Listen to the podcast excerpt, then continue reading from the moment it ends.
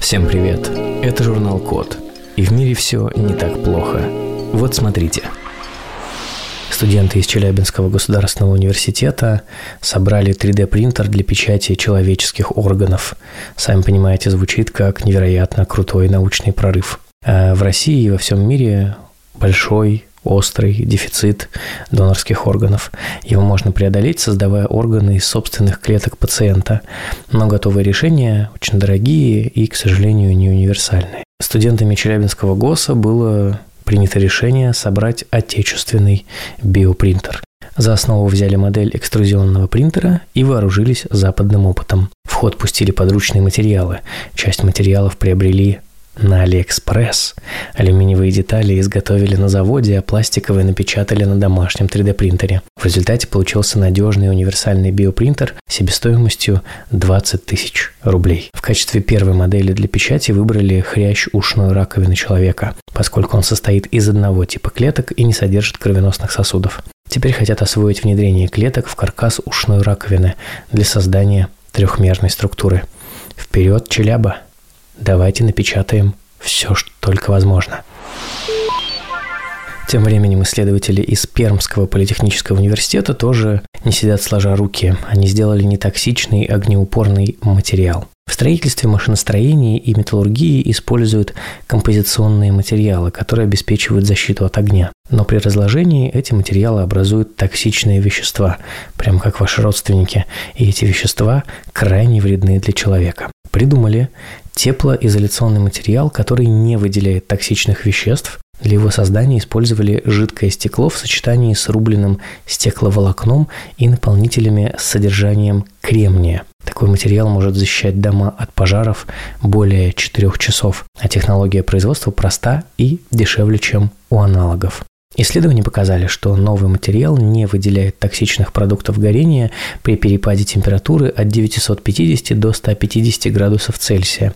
Материал пригоден для изготовления строительных блоков, плит и огнезащитных дверей, а также тепловых экранов для машиностроения и металлургии. Общем, если вы покроете крышу вашего дома этим нетоксичным материалом, наконец-то заживете хорошо. Ученые из Санкт-Петербургского государственного университета промышленных технологий и дизайна научились превращать пластиковый мусор в дизельное топливо. Даже не буду отсылаться, сами знаете, к какой книге, и, и вспоминать, кто что умел превращать во что. Но вот санкт-петербургские ученые научились. Э, есть проблема.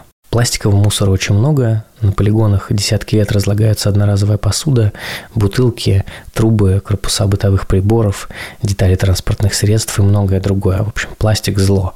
Все эти предметы сделаны из полипропилена, который в России в основном перерабатывают механическими способами. Ну, измельчают и хоронят. На самом деле сложно назвать это полноценной переработкой. А, придумали решение перерабатывать пластиковые изделия из полипропилена в дизельное топливо – Углеродный скелет пластика расщепили в реакторе под давлением при температуре 320 градусов Цельсия. Основным реагентом химической реакции выступил водород. Полученное топливо содержит 55% высших парафинов, что вполне соответствует нормам в лучших марках. Технологию можно внедрить на любом предприятии, от мусороперерабатывающего завода до завода по производству пластика. А, так что, если у вас много пластика, но мало дизельного топлива, в скором времени пропорция может измениться, у вас не будет пластика, будет дизельное топливо, нужно подождать. Нужно подождать и поближе быть к Государственному университету промышленных технологий и дизайна. Привет, Питер. Специалисты НИИ комплексных проблем сердечно-сосудистых заболеваний Томского политехнического университета придумали нейросеть, которая поможет хирургам устанавливать искусственный клапан в сердце. То есть уже даже не просто анализировать, предсказывать, придумывать за нас, но еще и что-то делать. А, нейросети двигаются вперед. Есть проблема. Одно из частых сердечных заболеваний – это стеноз аорты, при котором отток крови из левого желудочка затруднен. Для лечения этой патологии устанавливают искусственный клапан в области выхода аорты из сердца. Неважно, можете вы это себе представить или нет, но суть вы поняли. Клапан доставляют к сердцу по сосудам. Место установки определяют, вводя контрастные вещества и анализируя форму и структуру сосудов. Поскольку вещества токсичные, часто введение и дозу стараются минимизировать. Из-за этого процесс имплантации довольно сложно контролировать. Ну и, собственно, придумали решение – нейросеть, которая подбирает идеальное место для установки клапана в режиме реального времени. Ее обучили на тысячах размеченных снимков операций по установке искусственного клапана. Нейронка умеет определять положение 11 ключевых точек на поверхности сосуда, клапана и системы его установки внутри аорты с корректностью до 95%. Кайф! Все, никаких токсичных веществ по венам. Сплошная нейронка. Круто. Исследователи Уральского федерального университета, химики, нашли замену ферментам, которые применяются в работе глюкометров. Глюкометры – это такие штуки, которые измеряют уровень сахара – Ими могут пользоваться все люди, но чаще всего ими пользуются люди, у которых диабет. Для измерения сахара в крови с помощью гликометра используют тест-полоски с ферментами, которые окисляют глюкозу. Срок жизни этих ферментов ограничен, поскольку они вырабатываются микроорганизмами. Из-за этого тест-полоски дорогие и не вечные. Это, правда, проблема. Ученые из Уральского федерального университета придумали бесферментный катализатор, который способствует электрохимическому окислению глюкозы. В отличие от аналогов, реакция протекает в нейтральной среде раствора, которая соответствует кислотности крови человека. Другие подобные системы менее чувствительны к глюкозе, либо работают в щелочной среде и требуют дополнительного этапа разведения пробы, что усложняет процедуру и снижает достоверность результата. Новая технология может помочь определять уровень сахара в крови точнее и дешевле.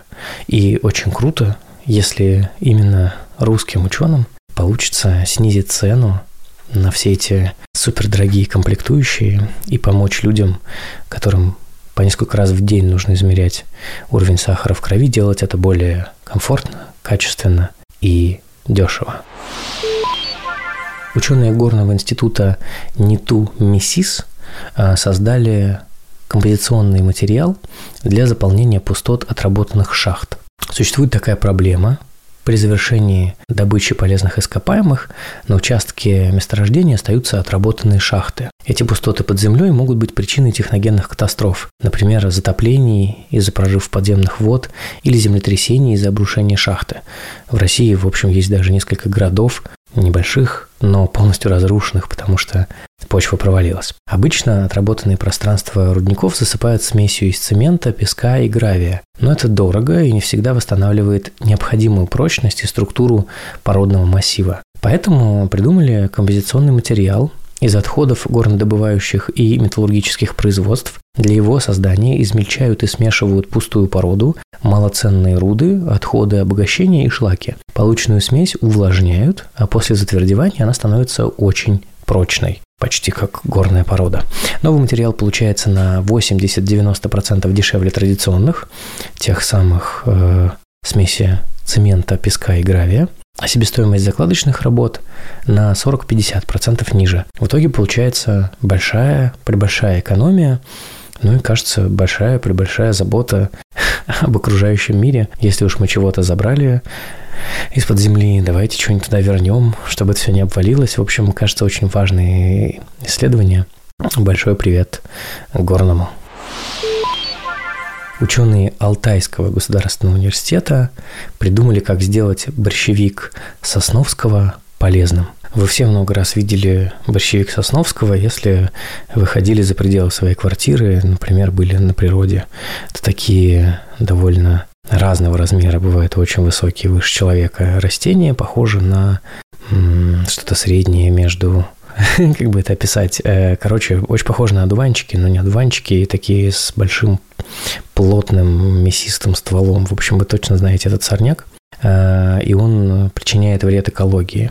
Борщевик э, обильно распространяется, обедняет растительность и опасен для людей и животных. Листья и плоды растения содержат много эфирных масел с фуранокумаринами, веществами, которые при попадании на кожу вызывают глубокие дерматиты наподобие ожогов. Собственно, алтайские ученые придумали, как из борщевика Сосновского разработать фармакологически активные субстанции для лечения псориаза, одного из распространенных кожных заболеваний. Два вида фуранокумаринов э, борщевика обладают противовирусным и противомикробным действием и не вызывают привыкания у микроорганизмов, возбудителей болезни. Производство лекарства поможет ликвидировать неконтролируемые заросли борщевика. То есть, с одной стороны, поможем людям, которые страдают от псориаза, это довольно э, снижающее качество жизни э, проблема. С другой стороны, эффективно уничтожим заросли борщевика, который мешает другим растениям. Ужасный, ужасный борщевик. Хоть и Сосновского. То есть название это классное, а борщевик не очень. В общем, круто. Привет, Алтай. Исследователи Сколковского института науки и технологий, Российского квантового центра и Высшей школы экономики разработали недорогой сверхчувствительный магнитометр. С помощью магнитоэнцефалографии можно на самой ранней стадии выявить неврологические расстройства или патологии головного мозга, например, эпилепсию и болезни Паркинсона и Альцгеймера. Метод МЭГ очень точный, так как биологические ткани прозрачны для магнитных полей. Но датчики современных магнитоэнцефалографов требуют охлаждения до сверхнизких температур. Это делает МЭГ-системы очень дорогими. В мире их не более 400 установок. И вот, собственно, группа ученых э, придумала, как сделать МЭГ-датчик, который работает при комнатной температуре. Он разработан на основе пленки из железа и триевого граната, имеет высокую чувствительность и позволяет регистрировать даже слабые или глубинные сигналы электрической активности головного мозга. Новые датчики надежные и недорогие, что может сделать магнитоэнцефалографию доступной большому кругу исследователей, врачей и пациентов. Их, этих самых МЭГ-систем, может стать не 400 во всем мире, а 400 тысяч. Очень круто. Давайте бороться с болезнями мозга с помощью науки. Большая группа ученых из НИУМИЭТ Первого Московского государственного медицинского университета имени Сеченова, НПК «Технологический центр», Института нанотехнологий микроэлектроники РАН, Саратовского национального исследовательского государственного университета имени Чернышевского. Все эти люди э, вместе работали и создали гибридные сети из углеродных нанотрубок и графена. А мы с вами помним, где графен, там Хорошо. Разработали технологию, по которой можно создавать электропроводящие наноструктуры из однослойных углеродных нанотрубок и их гибридов с восстановленным оксидом графена. Гибридные сети получили с помощью лазерной сварки. Зачем все это придумали? Такие структуры в полтора раза тверже обычных нанотрубок и почти в два раза лучше пропускают электрический ток. За счет этого гибридные сети можно использовать в качестве проводящих элементов нано- и биоэлектроники, например, в умных часах, фитнес-трекерах, слуховых аппаратах и медицинских датчиках.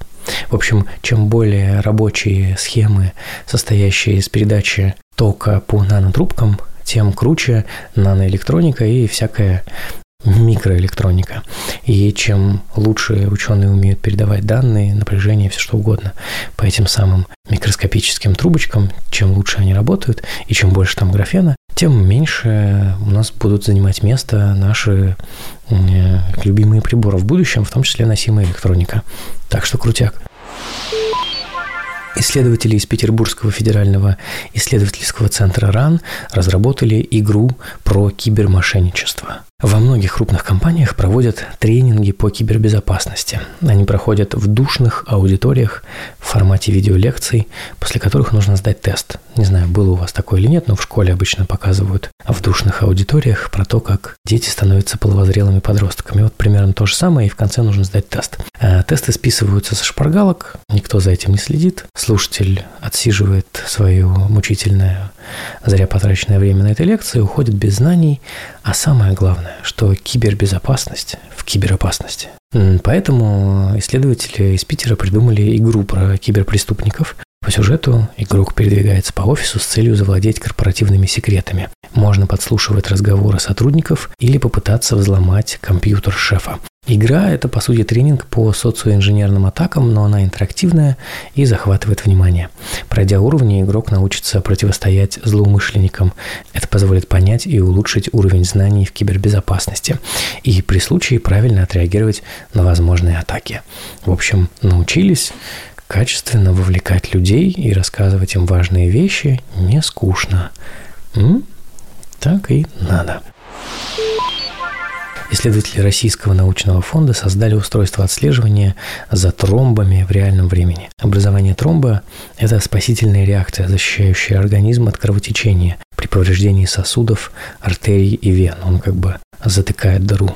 Вред организму несет неуправляемое тромбообразование, когда они появляются просто так и могут нам навредить. Когда мы не можем э, вовремя фиксировать образование тромба и его передвижение, это может привести к эмболии важных органов, в первую очередь легких, то есть закупорки. Аппарат, который разработали в Российском научном фонде, а, умеет отслеживать тромбообразование в реальном времени. Работает как фиксатор отраженного лазерного света от сосуда, а изменения динамики рассеивания внутри сосуда указывают на места с тромбами.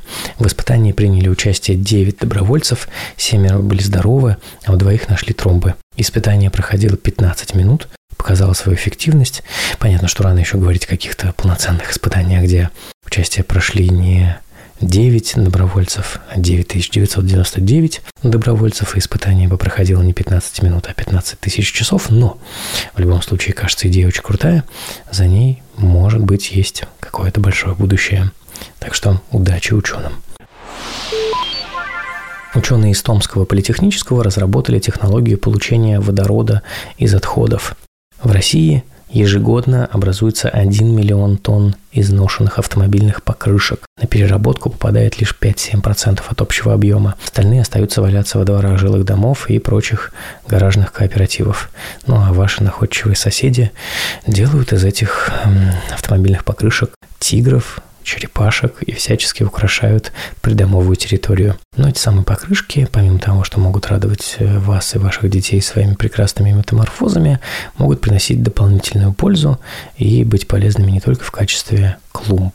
Ученые из Томского политехнического разработали технологию, которая э, позволяет получить синтез-газ с высоким содержанием водорода из древесных опилок, угольной пыли, шлама и старых покрышек. В основе лежит метод термической конверсии. Отходы подвергают воздействию пара при температурах от 500 до 1200 градусов. В это время происходит процесс недогорения и разрушается только органика. В итоге получается три продукта. Углеродная крошка, ее можно использовать для дорожных покрытий, углеводородное топливо для, например, отопления тепловых станций и синтетический газ, который можно использовать для обогрева зданий. Ну, в общем, три в одном. Не покрышки, а какой-то head and shoulders.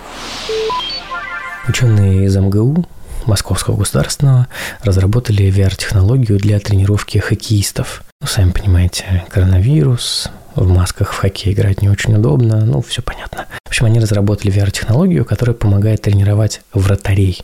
Виртуальная среда погружает испытуемого на позицию вратаря в полной экипировке и от первого лица. Суть тренировки – отбить запущенные шайбы. Все логично, чем, в общем, обычно и занимается вратарь. Пока есть четыре уровня сложности подачи шайб, Сложность определяется расстоянием до шайбы, скоростью их подачи и количеством.